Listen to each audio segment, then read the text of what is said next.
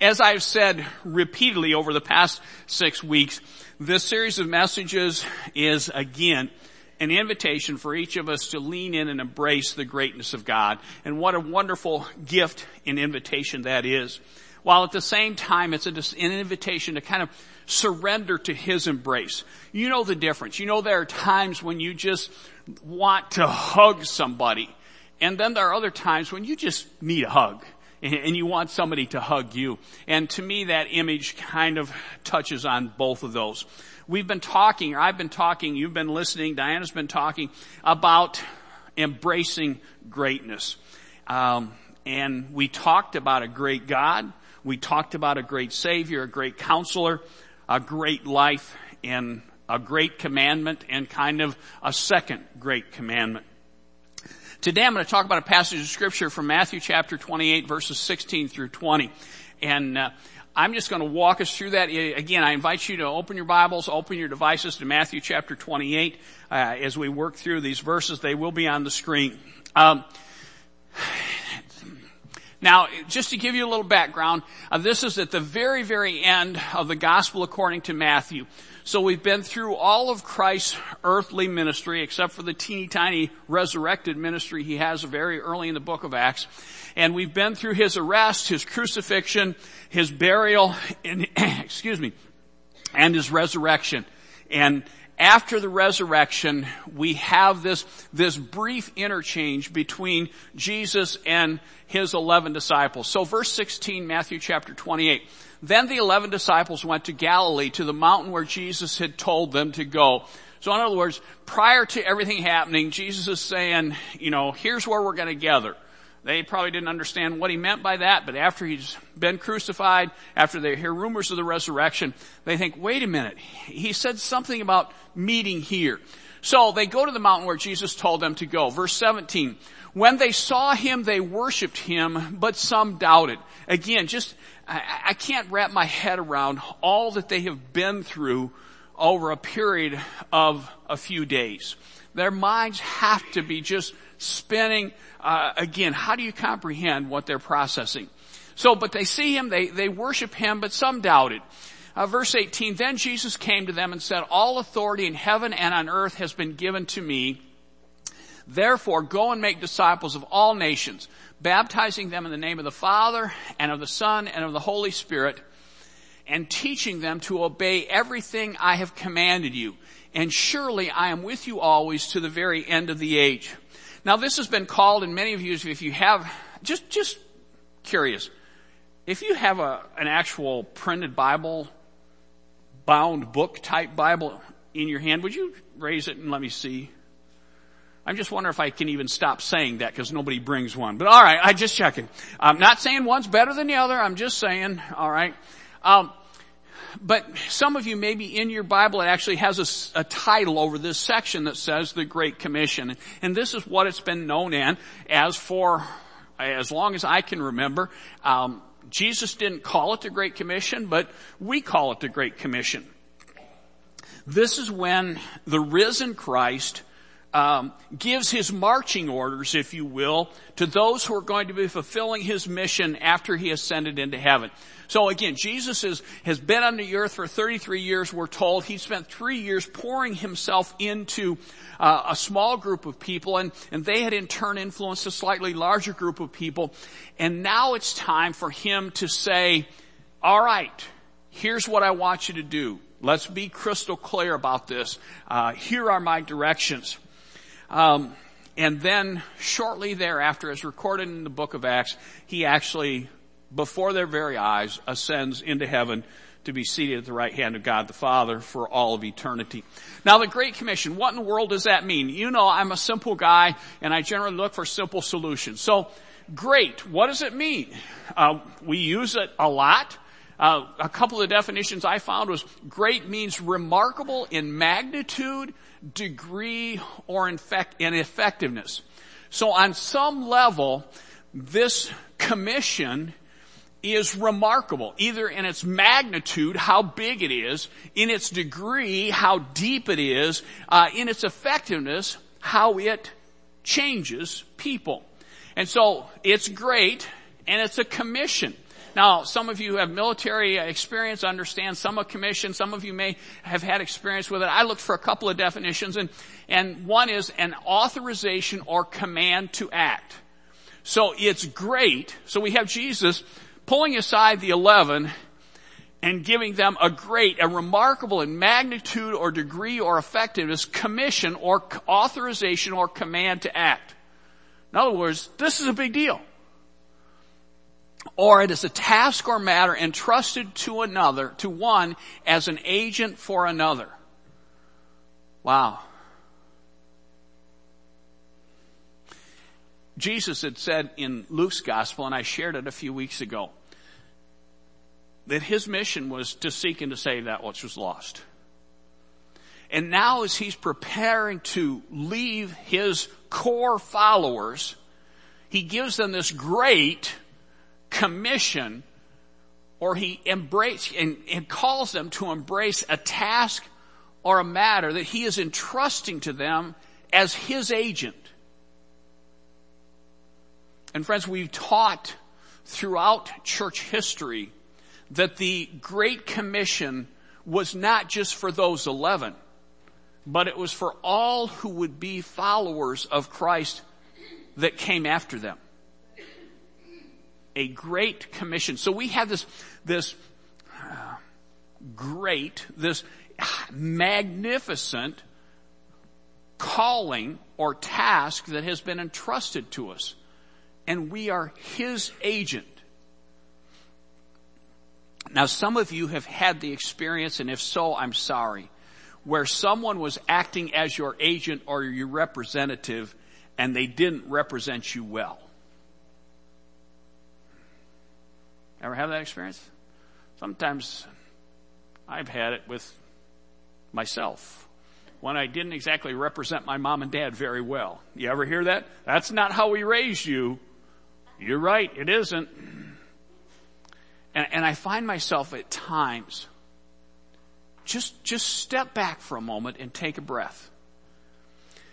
And say, if Jesus offered this great commission, and he commissioned you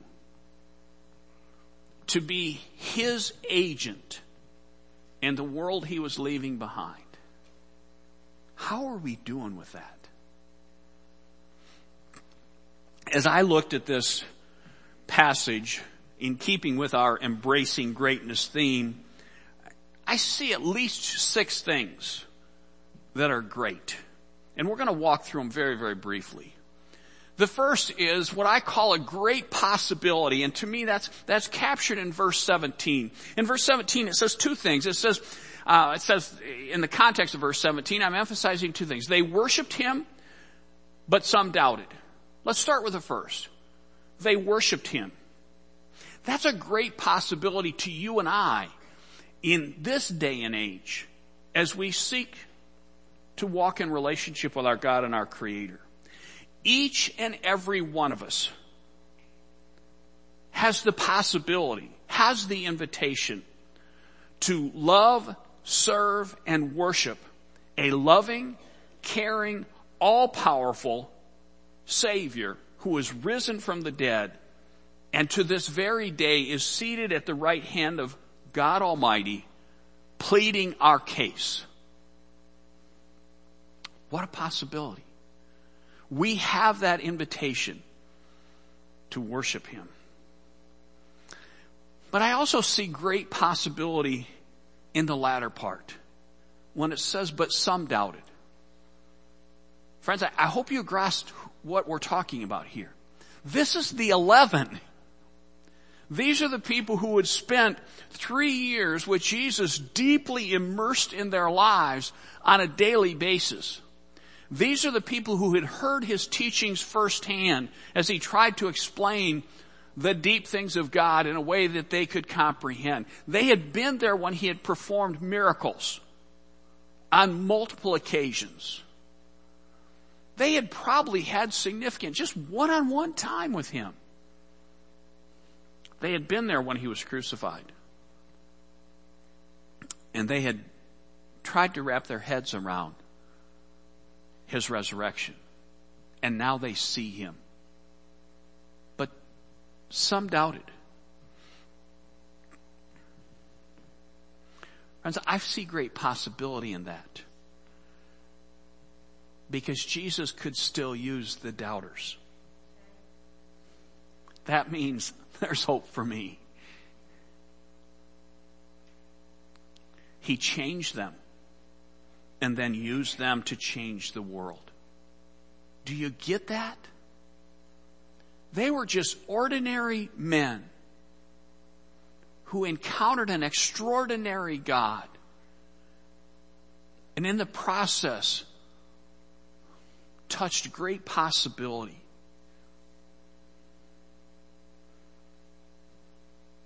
Every one of them, history tells us, went from doubting to being martyred for their faith.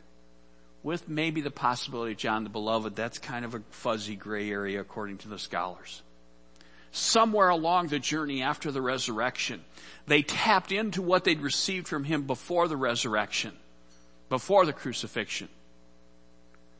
They tapped into that and they found something that said the doubt began to die to where the belief became something they would die for.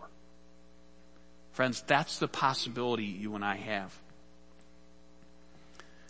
He can and He will use you and I, just little old me and little old you in Albion, in Spring Arbor, in Parma, in Concord, in Homer, in Springport, and whoever I missed, I'm sorry. He, he will use us to change the world. It doesn't have to be a big deal to be a great deal. And I'm actually going to come back and touch on that a little bit next week as we celebrate our harvest homecoming. That, that he wants us all, every one of you here, he wants to use you to change the world. Some of you, he's already used you to change the world and you just don't know it yet. Some of you, he's used you to change the world and you do get it. The great possibility. Next, I saw a great resource. In, in that passage that I read, Jesus said, all authority in heaven and on earth has been given to him. All authority in heaven and on earth has been given to him. Now why is that a great resource? Because what is a commission? He has that authority and we have been commissioned to act on His behalf. Which means little o me and little o you has, have been invited to embrace the greatness of God's authority on His behalf. Wow. Anybody else feel like an underachiever?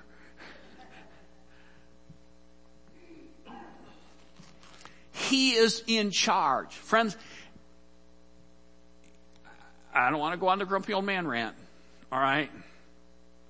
But if you watch the news, if you listen to the news, if you look around you, sometimes you think, oh my gosh, I don't know who's in charge, but I don't like it. Alright? He's in charge. He's in charge. Whether I see it or not, if I believe scripture, He's in charge. He has all the authority of heaven and on earth. And He gives it to you and I to conduct His business. In Matthew chapter uh, 16, there's an interchange that's going on with Jesus and His disciples. And he, and he says to them, He says, who do the people say that I am? And, and they give him some answers and, and they're, oh, they say you're, you know, you're this and you're that. And, and then Jesus, you ever have somebody who's really good at asking questions and they kind of lead you in, you know? They, they give you a, a powder puff, an easy question. And, and he, and he said, who do people say I am? Oh yeah, they say you're this and they say you're that. And then he says, well, that, that's interesting. Who, who do you say that I am? oh, it just got serious. Who do, who do you say that I am? Maybe we could do that now. Who do you say that he is? Huh? And, and, some of you remember the story. We, we, we love to pick on Peter because he was kind of uh, uh, impulsive at times, perhaps even uh, opinionated. Um, and Peter pipes up and he says, You're the Christ, the Son of God. And Jesus, oh my gosh, Peter, you couldn't have figured that out on your own. God must have told you that. And then after that exchange, Jesus says this in Matthew chapter 16, 18. And I tell you that you are Peter, and on this rock I will build my church, and the gates of Hades will not overcome it. And, and, and it's not building it on Peter. It's building it on the revelation that Jesus Christ truly is the Son of God. All authority is His. And the gates of Hades cannot overcome it. Now friends, there are days I need to, I need to be reminded of that. What a great resource. Friends, you and I have been invited to love, serve, and work side by side with a master who has that kind of authority. That's great in my book. Next in 19, the first part of 19 is what I call the great directive. Um, Pretty simple. Therefore, go. Is there anything unclear about that? All the authority is His. He can use us even if we doubt. We can worship Him and be connected to His strength. Because of this, therefore, go. Remember we said great is remarkable in magnitude. Therefore, go. Now friends, I know this is asking a lot. But just use your imagination for just a moment. This particular narration of scripture says there were 11 people plus Jesus. And Jesus said to them, therefore go. Do you ever wonder what would have happened if they hadn't? If they said, this isn't working out the way that I planned, I'm going to go all right, but I'm going to go home and forget this all happened. Therefore, go. Friends, I don't want to overstate this, but sometimes I wonder. I wonder about myself. What might be different in the world around me if I, if I kind of got that? And I understood that he still says to me, therefore go.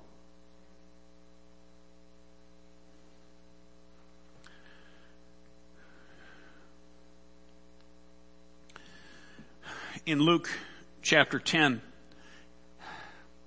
Luke tells this story. He says, after the Lord appointed 72 others and sent them two by two ahead of him to every town and place where he was about to go. So he pulled together 72 people and he said, pair up, alright, and I'm gonna send you out. And you're gonna do ministry. Alright? Verse 2. He told them, the harvest is plentiful, but the workers are few. Ask the Lord of the harvest, therefore, to send out workers into his harvest field. Friends, I, I don't think that harvest field is any less full today than it was then. If anything, I think there's even a greater harvest to be had. Verse 3. Go. Go. We could leave the last part off, but uh, go. I'm sending you out like lambs among wolves. In other words, it's not going to be easy. But I'm still giving you a great directive and saying, go.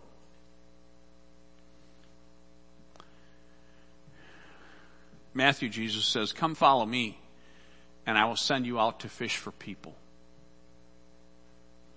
There's something more important than just earning a living, he says.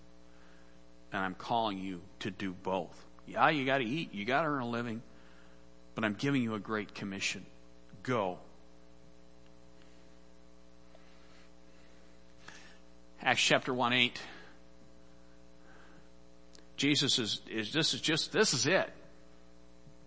I mean, it's, the clouds are starting to open and it's time for him to just go up. I, wrap your head around that. He says, but you will receive power when the Holy Spirit comes on you and you will be my witnesses in Jerusalem and in all Judea and Samaria and to the ends of the earth. You will be my witnesses. Not you might be, not you ought to be, you will be. And again, the significance for those of you that were here last week, and boy am I glad I didn't try to do that message this week because there might have been bloodshed. But anyway, Jerusalem, that's your hometown. Judea, that's, that's the territory you're comfortable with. Samaria, that's the people that just can't stand your guts. People that don't even want you kind of setting foot in their neighborhood. And then everywhere else. But you will receive power when the Holy Spirit comes on you. What a great directive. A great objective the latter part of verse 19. Make disciples of all nations, baptizing them. Making disciples. Inviting people to become followers of Christ and learners at His table. And friends, what sometimes is lost, but I don't think I'm reaching to say what Jesus envisioned was not that those 11 just make disciples, but that they make disciples who in turn make disciples, who in turn make disciples, who in turn make disciples, who in turn make disciples, who in turn make disciples, to where we get from his day to our day. And disciples are still making disciples. So when we think about the Great Commission and the great objective of the Great Commission, just reflect for just a moment. Who contributed to your discipleship? Who helped make you a disciple? Hopefully you kind of immediately start thinking, well, this, you know, so and so and so and so, you know, I, Margaret Proudfit. How many of y'all know Margaret?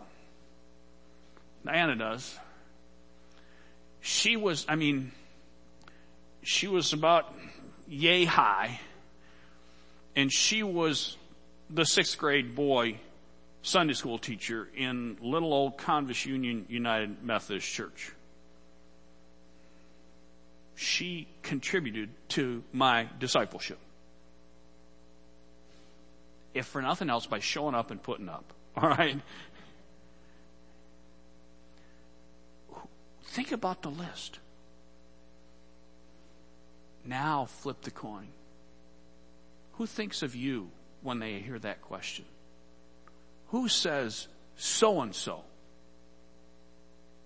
contributed to my discipleship? The great objective is make disciples who make disciples who make disciples of all nations, as I indicated in the previous one. We're talking a broad objective. This is a big, a great commission.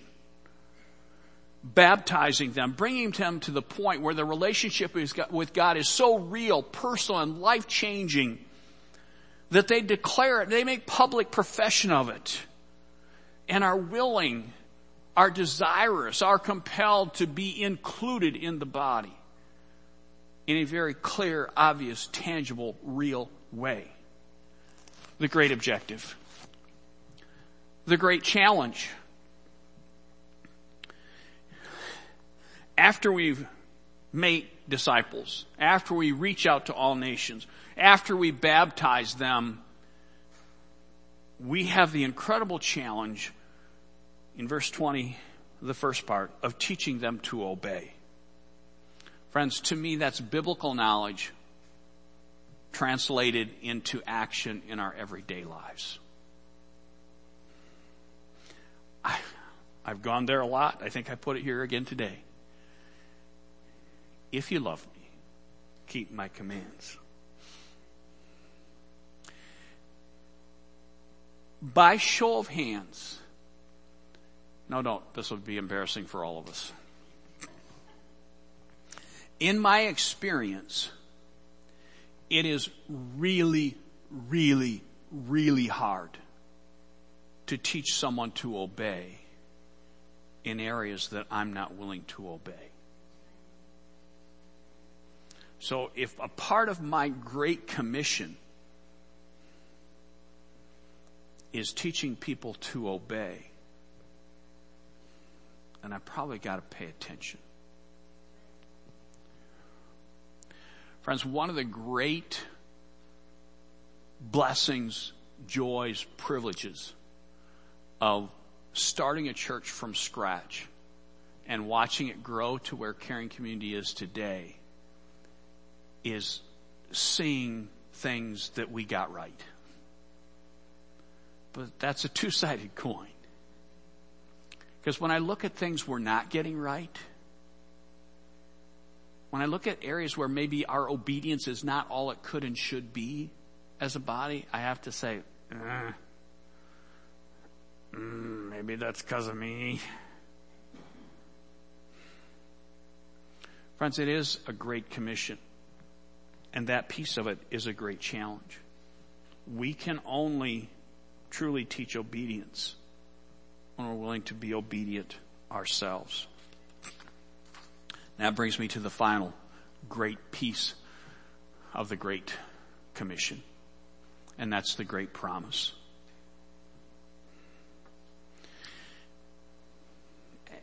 Again, just try to soak up the moment of all they've been through with the crucifixion, the resurrection. Just by the way Jesus is talking, there's a sense that he's not going to be around in the way we're used to having him be around. And he says, and surely I am with you always to the very end of the age. I am with you always to the very end of the age. Now, those of you who paid attention in English class, unlike myself, notice that that's in the present tense. He's not saying I will be. He's not saying I have been. The way he says that is that he always is. I am. Not I will be, not I was, not I might be, not on a good day. He's saying, I am with you always to the very end of the age. What a great promise.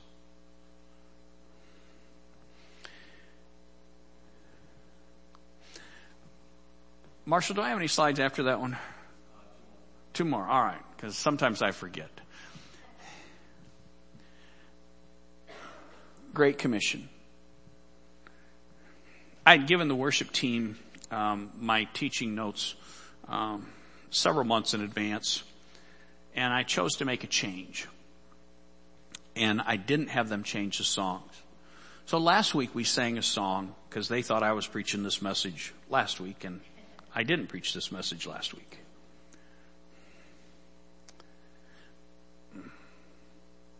But last week we sang a song that says, I will follow. Friends, the Great Commission is great in that Christ has entrusted the awesome responsibility of taking His message of hope, healing, and salvation to the whole world, to me and you. What an amazing thing. But it's even greater in that at the beginning he offers his authority as a resource to us. And at the end he assures of it, us of his divine presence as we strive to fulfill not just his great commission, but our great commission. Last week we sang the song, I will follow. And, and a piece of that says, where you go, I'll go. Sounds like we're following the Great Commission. Where you go, I'll go. Where you stay, I'll stay. When you move, I'll move. I will follow you. Who you love, I'll love. How you serve, I'll serve. If this life I lose, I will follow you. I will follow you.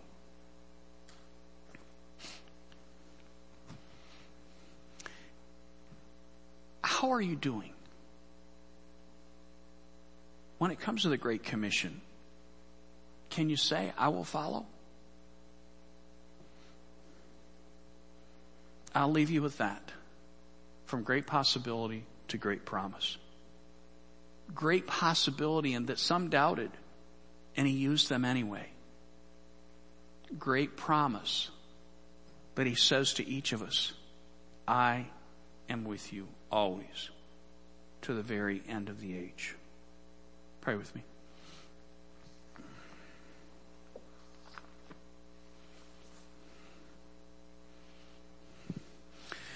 Father, we often talk about our need to take a step of faith in, in believing that you are who the Word of God says you are. In, in enter, entering into a real personal life-changing love relationship with you. In, in walking and striving to walk in a life of obedience.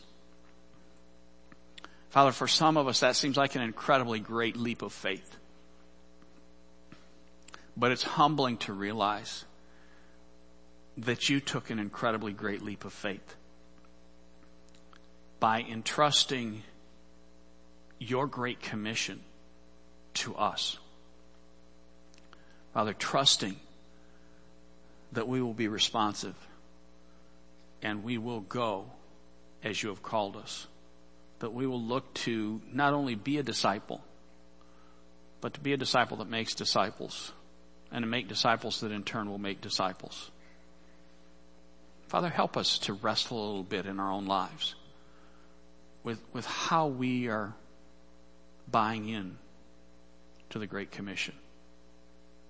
And Father, allow your Spirit to bring, bring conviction where necessary, where we need to make changes, bring confirmation in areas where, uh, you know, we've made some progress. And help us to continually look for ways to respond to your Great Commission. We thank you, Father. Amen. Great.